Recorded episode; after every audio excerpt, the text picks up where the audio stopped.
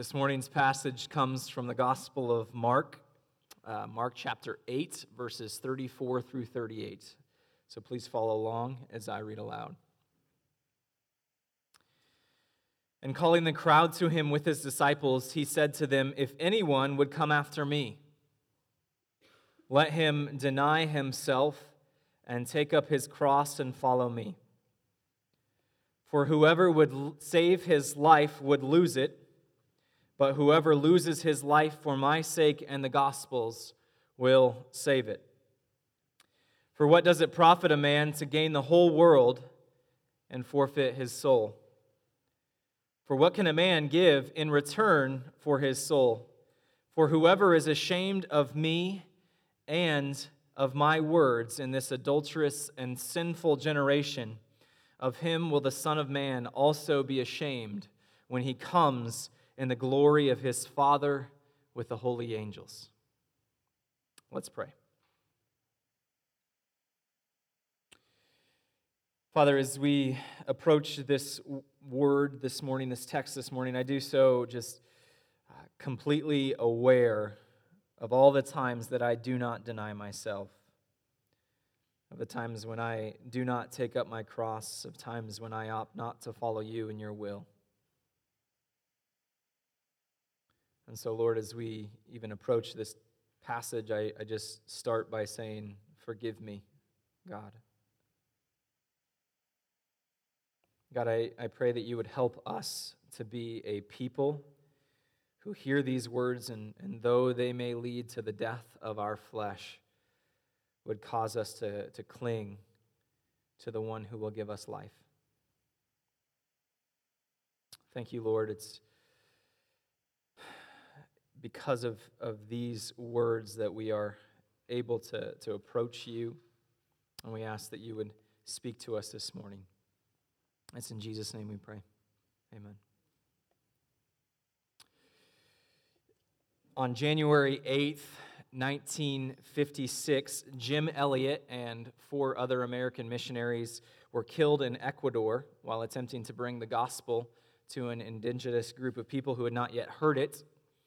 And their death was a stark reminder for the American church of the great cost that God calls his people to bear in the task of bringing the gospel to the ends of the earth. Now, what's even more significant about that is, is six and a half years before that moment, Jim Elliot was a college student at Wheaton College in uh, the, the Chicago area, and he wrote this in his journal He is no fool who gives up what he cannot keep to gain what he cannot lose. And those words, written by a college student in 1949, have become memorialized because Elliot and those who were with him took seriously this call of discipleship, this call to deny self, to take up your cross, and to follow Jesus. And these words, I think, are, are some of the, the best words to summarize what Jesus is saying here in this passage. This morning's passage is a, a radical call for us to follow Jesus. Another 20th century martyr of the Christian faith, Dietrich Bonhoeffer, was killed uh, in, in Nazi Germany. He wrote this on the topic of discipleship. He said, When Christ calls a man, he bids him come and die. The call of the gospel is a call to come and die. It is a costly call. It is a, a call that will cost your life. And, and for some people, that may be literal, but for most of us, probably not. And yet, for all of us, it is a call for us to come and to die to self as we follow Jesus. The call of the gospel is a costly one. It asks us to die to self, and that is a costly call. And so, uh, in, in Elliot's words, uh, it, it helpfully puts things into perspective. It is, even though costly, it is not foolish. In fact, if one considers the cost of following Jesus From an eternal perspective, it is not so much a radical ask from Jesus as much as it is just a, a smart one. It is foolish to cling to that which you will not be able to keep and sacrifice that which you could have forever. And in the same way, it is not so much radical as it is just smart to give up those things that you cannot keep to gain that which you will not lose. And this morning's passage comes right after Jesus' uh, words revealing that he is the Christ, but not just that he is the Christ, not just that he is the Christ who will, will come at the head of this army of angels to conquer all of Israel's enemies. The fact that Jesus is the Christ means that he will go to the cross. And this morning we see that if we would follow him, we must also go to a cross as well. You see, Jesus' words here are not just for those in church leadership. They're not just for those who, who want to go the extra mile in their faith. Jesus is no longer just speaking to the disciples. The, the text opens by saying that now Jesus is addressing the crowds. And he says, If anyone would come after me. Jesus is speaking to all of us. And it's not entirely clear in, in the ESV, the, the translation that I read from just a few moments ago. Jesus' first words, when he says, If anyone would come after me, it actually echoes the words of Peter in the previous verse. In verse 34 that we looked at last week, not the words of, of Peter, the words of Jesus to Peter. In, in verse 33, Jesus is speaking to Peter and he rebukes him and he says, Get behind me, Satan. And what he's saying there is, hey, is Peter, I, have called you to follow me. Get behind me, get after me. Don't, don't go in front of me. And here he extends the same invitation to anyone who would follow him to get after me, come after, come behind me. And what follows are some of the most challenging verses in the entire Bible. And yet, Jesus is, is completely unapologetic. He doesn't mince words. He doesn't soften the blow here. He doesn't create levels uh, of obedience. He says that if anyone would come after him, if anyone would be his disciple, if anyone would consider themselves a Christian, this right here is the calling. This is what following Jesus will cost you. This is what you have to look forward to in this life. What is Jesus' message to the crowds? What is Jesus' message to us this morning? It's simply this if we would truly follow Jesus, we must follow him with a cross.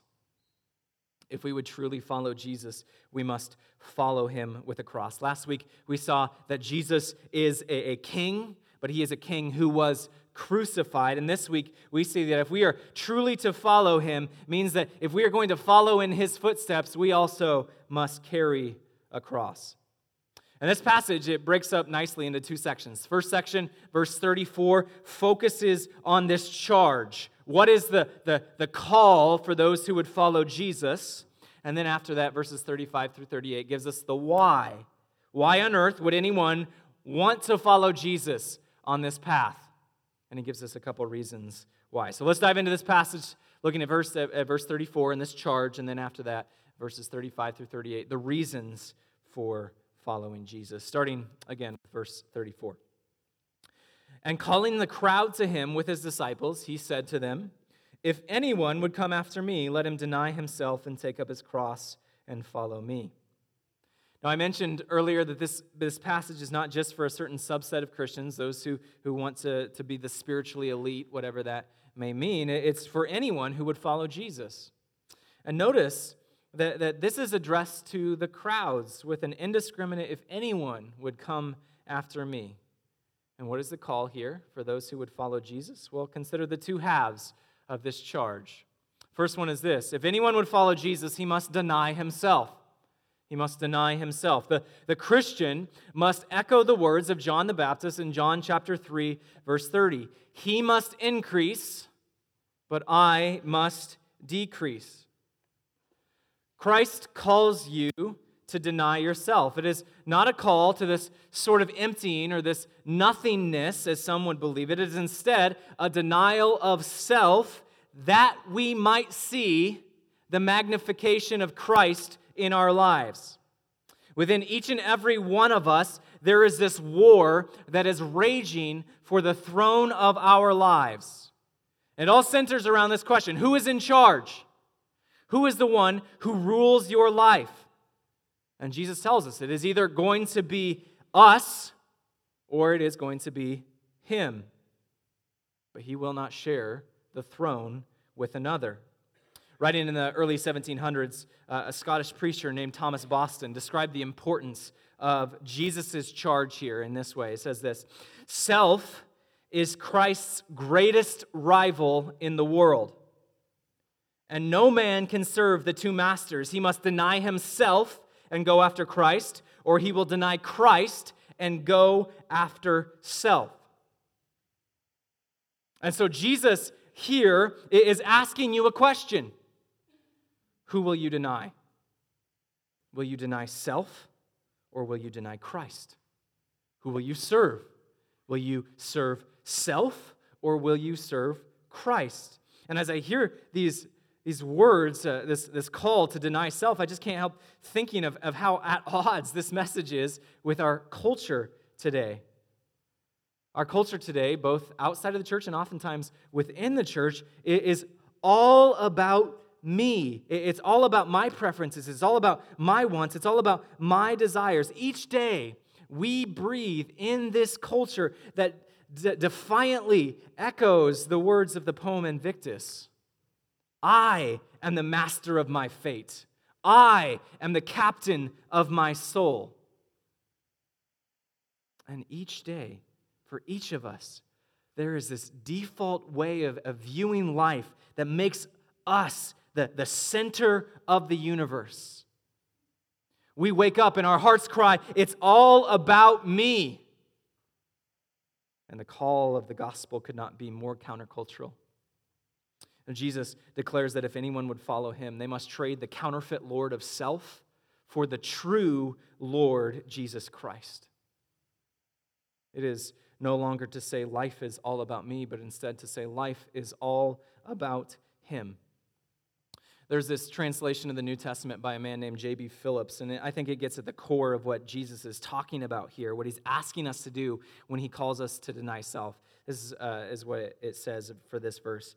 Then he called his disciples and the people around him and said to them, If anyone wants to follow in my footsteps, he must give up all right to himself, take up his cross, and follow me.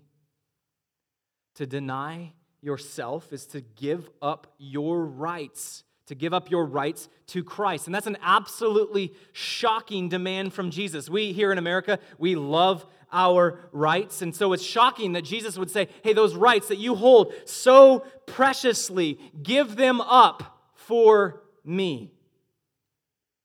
Deny yourself.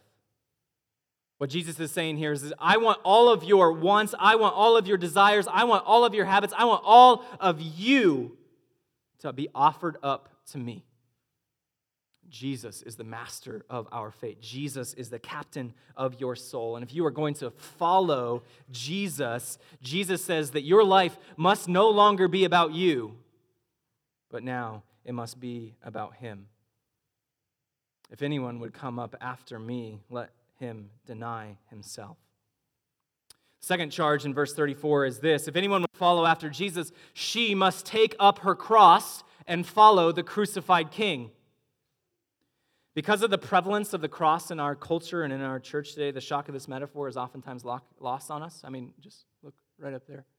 Crosses are everywhere, and, and, and oftentimes Christians and non Christians alike will, will use them to refer to the trivial nuisances of life.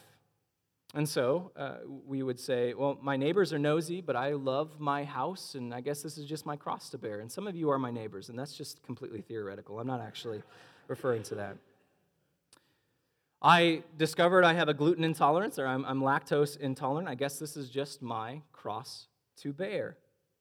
The metaphor here is a graphic one, it is a, a radical one. The cross in the first century was used by Rome not just to kill people, but to kill people publicly, to subject them to shame and embarrassment and scorn. And it wasn't a, a merciful death, it was a slow and excruciating one. The word excruciating actually comes from our word cross. Those who were condemned to die on a cross would carry this horizontal crossbeam with them on their backs to the site of their execution. And to carry one's cross in the first century, it meant to go to your death. It was not something that you would come back from. So, what is it that Jesus could possibly mean with this horrifying word picture here? Yes, this might mean a, a, literal death for some people in some parts of the world, but more than that, Jesus is saying that each of us must put ourselves to death. We must put the old self to death, and we must do it daily. That's clear from the parallel to this passage in the Gospel of Luke. And he, Jesus, said to them all, if anyone would come after me, let him deny himself and take up his cross daily and follow me. If you would follow Jesus, you must take up your cross, not just once, but daily, each and every day. To, to carry one's cross is a requirement for anyone who would follow Jesus. Paul describes this in, in Galatians, what this means in, in Galatians.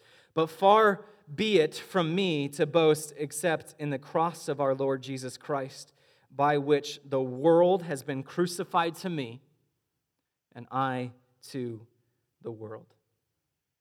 Paul tells us here that, that in the cross of Christ, those who are found in Christ have now been crucified to the world. They have died to the world. And what's more, the world has also died to them. There's this death that takes place when we follow Jesus, this death of the old self. And by extension, to pick up our cross daily, then, is to daily say goodbye to the old life. If you lived in the first century and you saw someone carrying their crossbeam, you knew you would never see them again. You would never see them again. The death warrant had already been signed. They were walking on a road that would lead to their death. And so to pick up your cross daily is to take up the old self, this self that wants to rule, this self that, that wants to rule your life and that is opposed to the rule of Christ, the self that is, as Boston said in that quote I just read to us, the, the greatest rival of Christ, and to nail it to the cross daily to say goodbye to it, to let it die, to never see it again. And what a high and impossible calling for us. If Jesus calls me to follow him to the cross and die once, I can, I can maybe do that. I can die when I surrender my life to Christ in salvation. And God forbid, I, I, think about the idea of martyrdom, and if, if I were to die for my faith, Lord willing, I'd be able to do the same, this, this one time thing. But here's the sobering truth God doesn't just call me to die once, He calls me to die daily. God does call me to a form of martyrdom in a way each and every day to pick up my cross and to follow Him. Jesus is asking me to put to death the old self for His sake. And that is a terribly difficult proposition. Let me explain. If you were to ask me and say, Jordan, would you die? Would you give your life to save your wife and your children? I think I would answer yes without a moment's hesitation. Of course I would. I love them. I would do anything for them, up to and including my own death on their behalf. But at the same time that I say that, I can give you example after example after example from each and every day where I do not die to self, where I continue to live selfishly rather than out of a self sacrificial love for them. There are times where I am impatient. There are times where I am distracted. There are times where I am selfish and concerned with my own agenda, where I don't fully love them the way I am called to love them. And to use the language that we've been using in this sermon so far, to daily uh, self deny myself, to, to give myself up for them.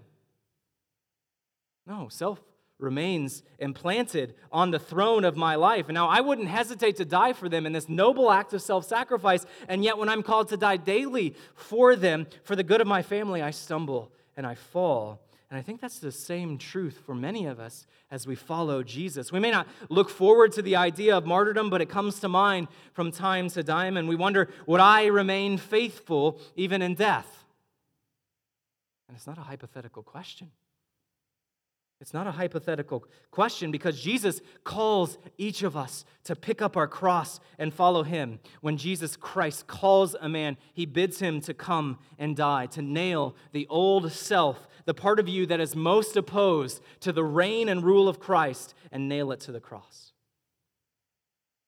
Now, notice that Jesus is specific when he talks about the cross. He doesn't just say, pick up a cross, he says, pick up your cross.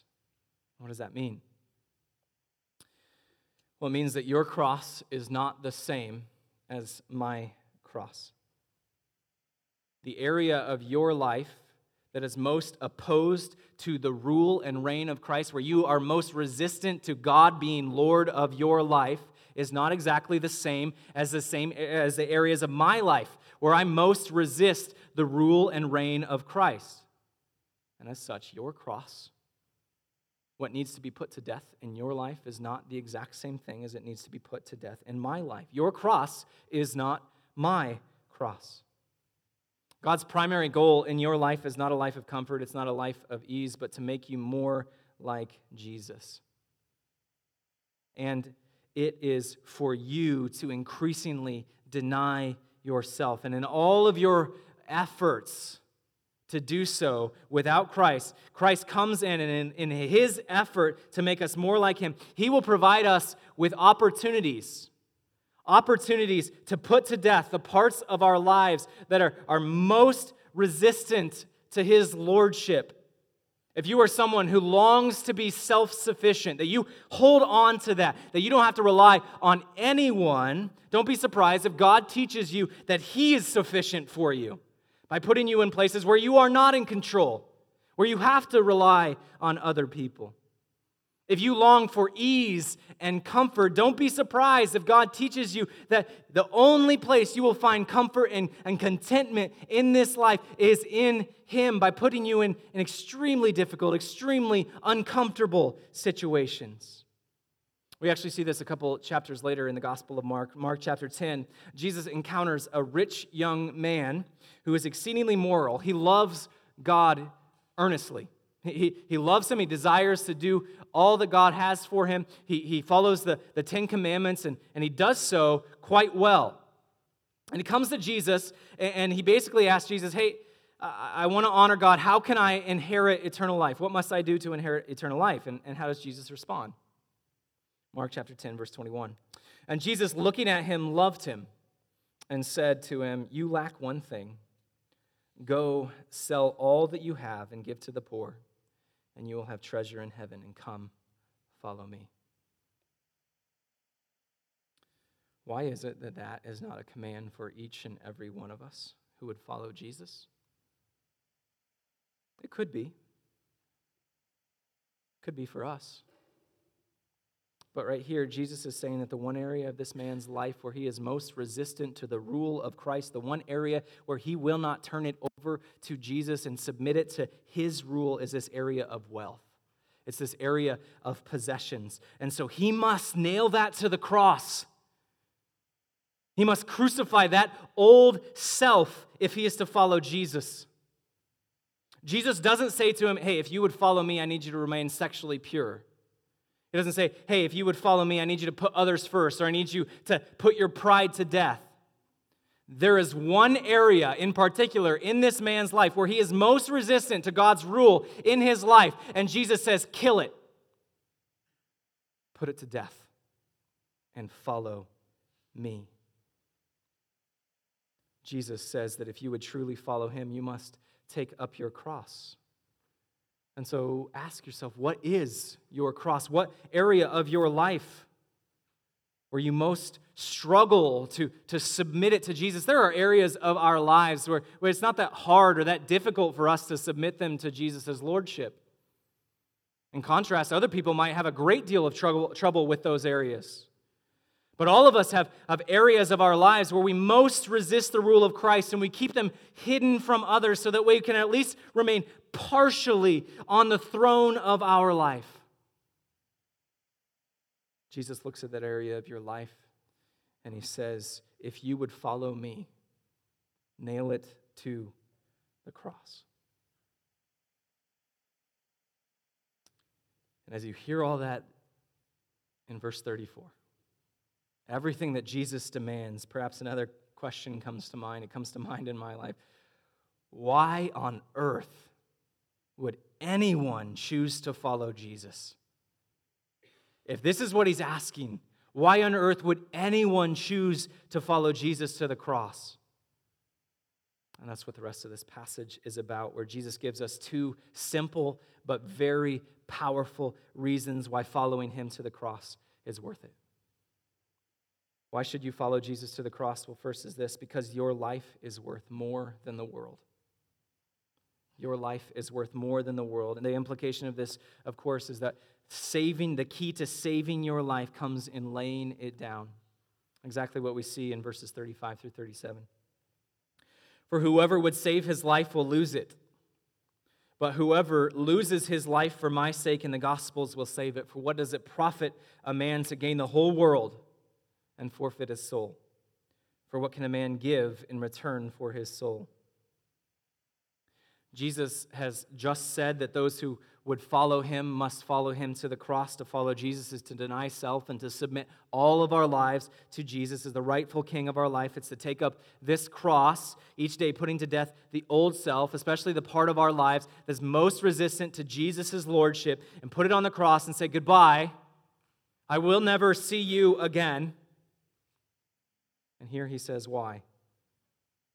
Because if you don't do that, if you don't deny self but instead worship it, if you don't crucify the old self, but instead you give into it and, and you listen to it and you're ruled by it, you will lose everything. You will lose everything. I want you to just consider for a moment what your soul's greatest longing is. And I'm not talking about the new self, talking about the old self, the self that Jesus says is, uh, is the part he wants us to crucify. What is Christ's greatest rival in your life? For some of us, we are like the rich young man it's money. We get drunk on the thought of more and more money, more and more possessions, accumulating more and more. Our hearts are never satisfied. No matter how much we have, we're always saying more. Others of us, it is notoriety. We want to be noticed by other people. We want to be the type of person that everyone is always thinking about, and they're thinking about in the right light. And our hearts crave being the center of attention, whether that's in a room of five or 5,000. For others of, of us, it's, it's ease. We want to live in these, for these moments where we can just sit and relax in front of the television or in front of the TV or, or uh, uh, in front of the computer or, or in front of a, or with a good book. And all of life, the end goal of, of everything we do is to get to this point where we can just relax. What is your heart's greatest longing? Is it to provide a better life for your family? Is it for power? Is it to be known as a good person? Is it something different? Now imagine you actually achieved your heart's desire. Whatever it may be, you achieve it in its fullness. So, uh, for the person who craves notoriety, you become the most highly respected person in the world. Seven billion people know who you are, and they only have good things to say about you. For the person who craves ease. Imagine that you no longer have any cares in the world, but all of your time is free time to spend only on yourself. There is no pleasure that is off limits. Or for the person who craves everything, like power, everything in the world is set up exactly the way you want it to be set up. You crave money. Imagine that you're given all of Bill Gates' possessions, all of Warren Buffett's possessions, all of Jeff Bezos' money, and then all 7 billion other people in the world do the exact same thing. In each of these situations, you have gained the whole world. And Jesus says, if you have all of that, at the expense of your soul, you have lost everything. You have lost everything. Why should you follow Jesus to the cross? Because your life matters. It is infinitely precious in the sight of God. If there was this cosmic scale that weighed the value of all of the riches in the entire universe, everything that was, was, was precious, and your soul on the other side, your life would outweigh it in value. It cannot compare. That's not just true of everyone in this room, it's true of everyone who has ever lived, or who lives, or who will ever live. Jesus says in verse 37 there is nothing that can ransom your soul. There's nothing except for the Son of Man on the cross. Why should I deny myself? Why should I follow Jesus with my cross? As, as paradoxical as it may sound, it's because your life is worth more than anything in this world. And so, if you were to save it, you must nail it to the cross. There's a second reason why we are to follow Jesus with our cross, not only because your life is worth more than the entire world, but also because Jesus is worth more than your life. Consider the words of verse 35 and then 38. Forever, whoever would save his life will lose it, but whoever loses his life for my sake and the gospel's will save it. Whoever for whoever is ashamed of me and of my words in this adulterous and sinful generation, of him, the Son of Man, also will be ashamed when he comes in the glory of his Father with his holy angels. Jesus' claim here is absolutely astounding. Jesus says, Your life may be worth more than the entire world, but I'm worth more than your entire life. Now, it's not apparent in English but the footnotes in your Bible probably mention that this word life here in verse 35 and the word soul in verses 36 and 37 are actually the same word. They're used interchangeably in this passage. Jesus is intentionally making a play on words here, this comparison of sorts. He's saying, Your life is worth more than the world, but my life is worth more than yours.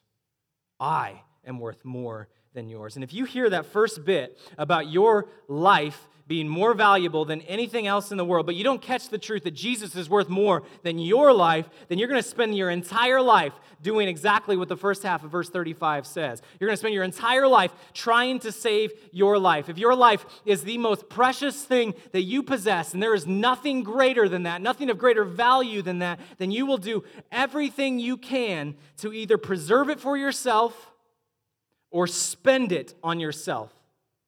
And here's what I mean by that. If you don't get that Jesus is worth more than your life, it will lead you to either one of two places. You will either try to do all you can to preserve your life, to, to make sure that you can protect it from anything and everything. You will do all you can. You will be paralyzed in this attempt to avoid loss, to avoid injury. You will save your life through this form of paranoia and anxiety, doing everything you possibly can to save the one thing that is the most important, most valuable thing that you have. You will do everything you can to preserve your life, to save your life. Or you will do everything you can to spend your life on yourself. You will reach this conclusion that life is utterly meaningless. And since you have this one life, you got to spend it before it's gone. You will deny yourself no pleasure, no experience, no desire. Nothing will be off limits for you. You may spend your life, but it will be completely and solely on yourself. And in this way, you are attempting to save your life, to spend it on you. And Jesus says if you do either of those two things, you lose. We lose. Your life is so valuable that it must be saved, yes, but the only way to save it is by laying it down at the cross. Your life is so valuable that it must be spent on something worthwhile, yes, but it is not to be spent on you, but of one who is of greater value than your very life. This is what it means to take up your cross and follow Jesus. It is to say, I will follow Jesus because my soul is so precious that I must save it. But Jesus is more precious still. If we would truly follow Jesus, we must follow him with a cross. We must follow him to the cross because our lives are worth more than the entire world. And we follow Jesus to the cross because he is worth more than our very lives. Now, I don't know about you, when I hear Jesus' words here, I really, I really want to do it. I really want to follow him this way. But I look at my life, even just in the last yesterday, and I can think of, of times where I stubbornly refused to deny myself, where I refused to cede the throne of my life to the rightful king. I can think of ways that I don't pick up my cross. I don't follow him. I don't consider him of greater value than myself. I don't necessarily even think that I'm more valuable than the world because I chase after it. And maybe you find yourself in a spot that's somewhat similar.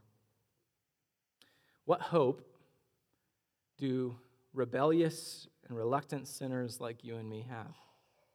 The answer is found in last week's passage, particularly verse 31. And Jesus began to teach them that the Son of Man must suffer many things and be rejected by the elders and the chief priests and the scribes and be killed, and after three days rise again. How is it that we pick up our cross and follow Jesus? It's by looking at the one who is on the cross. Have you ever considered that, in a way, Jesus himself denies himself on the way to the cross? Recall what we've seen throughout the Gospel of Mark so far. Jesus' greatest temptation that is facing him is this temptation to avoid the cross, to try to follow God, but to do so in a way that avoids the cross. There's not a part of him that, that re- resists the rule of, of, God, but simply that he knew how, how much it was going to cost him. And so he prays in the garden and he said, Abba, Father, all things are possible for you. Remove this cup from me, yet not what I will, but what you will. He wanted to avoid the cross, but even more than that, he wanted to do his Father's will. In other words, he denies himself in obedience to his Father's plan. Philippians chapter 2 says something similar. Jesus, though he was in the very form of God, did not count equality with God a thing to be grasped, but emptied himself by taking the form of a servant. Being born in the likeness of men and became, being found in human form, he humbled himself by becoming obedient to the point of death, even death on a cross. What is it that Jesus chose to do? Well, humble himself and, and become obedient to the point of death. He said no to the temptation of the devil to, to spurn his father's plan and remain the perfectly obedient son, even though that led to his very literal death. You see, to come after Jesus here is, is very literal. It's not just Christianese. We follow Jesus because he also denied himself, he also took up his cross. And to follow him is to do the exact same thing. To follow in his footsteps a road to the cross, this road of, self denial, all for the glory of the Father, and yet it starts by coming to Jesus. Because Jesus was perfectly obedient, there is mercy for us who are disobedient. Because Jesus denied himself, God offers forgiveness to us when we do not deny ourselves. Because Jesus took up his cross, we can be offered grace when we struggle to nail the old self to the cross daily. To come to Jesus means to pick up the cross, yes, but it starts first by looking to the cross and the one who is on the cross for you and for me. When Christ calls a man, he bids him come and die. If we would truly follow Jesus, we must follow him with a cross. Why would anyone make that commitment? Well, as we saw as we began, he is no fool who gives up what he cannot keep to gain what he cannot lose. For whoever would save his life will lose it, but whoever loses his life for my sake in the Gospels will save it. Let's pray. Lord, we do ask you to help us through your Spirit to live out the truth of this passage. God, in the power of the Spirit who dwells within your people, we ask that you would help us to deny self, that we would echo the words of John the Baptist He must increase and I must decrease. that we would have an eternal perspective to recognize that the cost that you are calling us to bear now is, is nothing compared to the great cost of ignoring you tomorrow, the next day, or whenever this life would end. Thank you, God, for the mercy that is offered to us who fail. Help us to keep our eyes focused on you and on the cross. It's in Jesus' name we pray. Amen. This has been a presentation of Crosswinds Church. More of Pastor Jordan's sermons can be found online at crosswinds.tv. Thanks for being with us, and may God continue to enrich your life.